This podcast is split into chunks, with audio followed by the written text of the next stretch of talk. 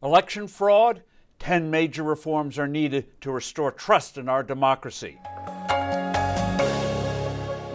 Hello, I'm Steve Forbes, and this is What's Ahead, where you get the insights you need to better navigate these turbulent times. Americans' faith in the integrity of our democracy has been shaken by allegations of serious irregularities in the recent election. Just how severe these mistakes and frauds were is the subject of debate, but there is no doubt that changes need to be made. These basic reforms would command widespread support.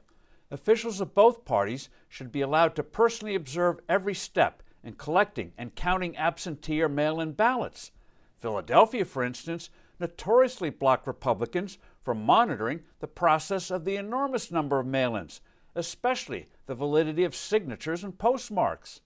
In the same vein, poll watchers from both parties should be permitted in every precinct on election day itself. States should also provide training for poll watchers. States must every year be required to credibly clean up voting rolls of those who have died or moved elsewhere.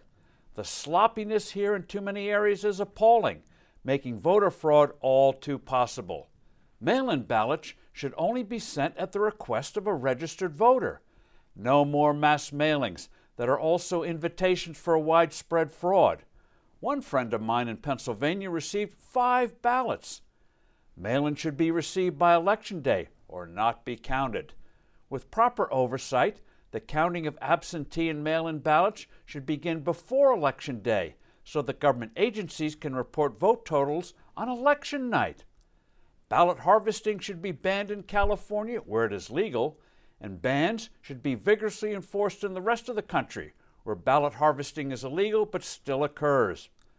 Ballot harvesting is the practice where party workers, with ballots, go to people, especially in places like nursing homes, and instruct them how to fill out these ballots and then turn the ballots into election officials. Many times, if the voter doesn't vote right, the harvester never turns it in. Policing is non existent. Voting machines or equipment should be vigorously tested for proper functioning and the prevention of hacking before and after elections. There should be paper receipts and vote totals so they can't be tampered with.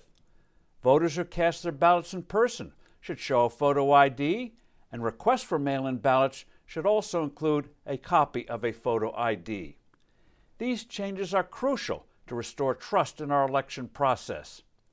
I'm Steve Forbes. Thank you for listening. Do send in your comments or suggestions, and I look forward to being with you soon again.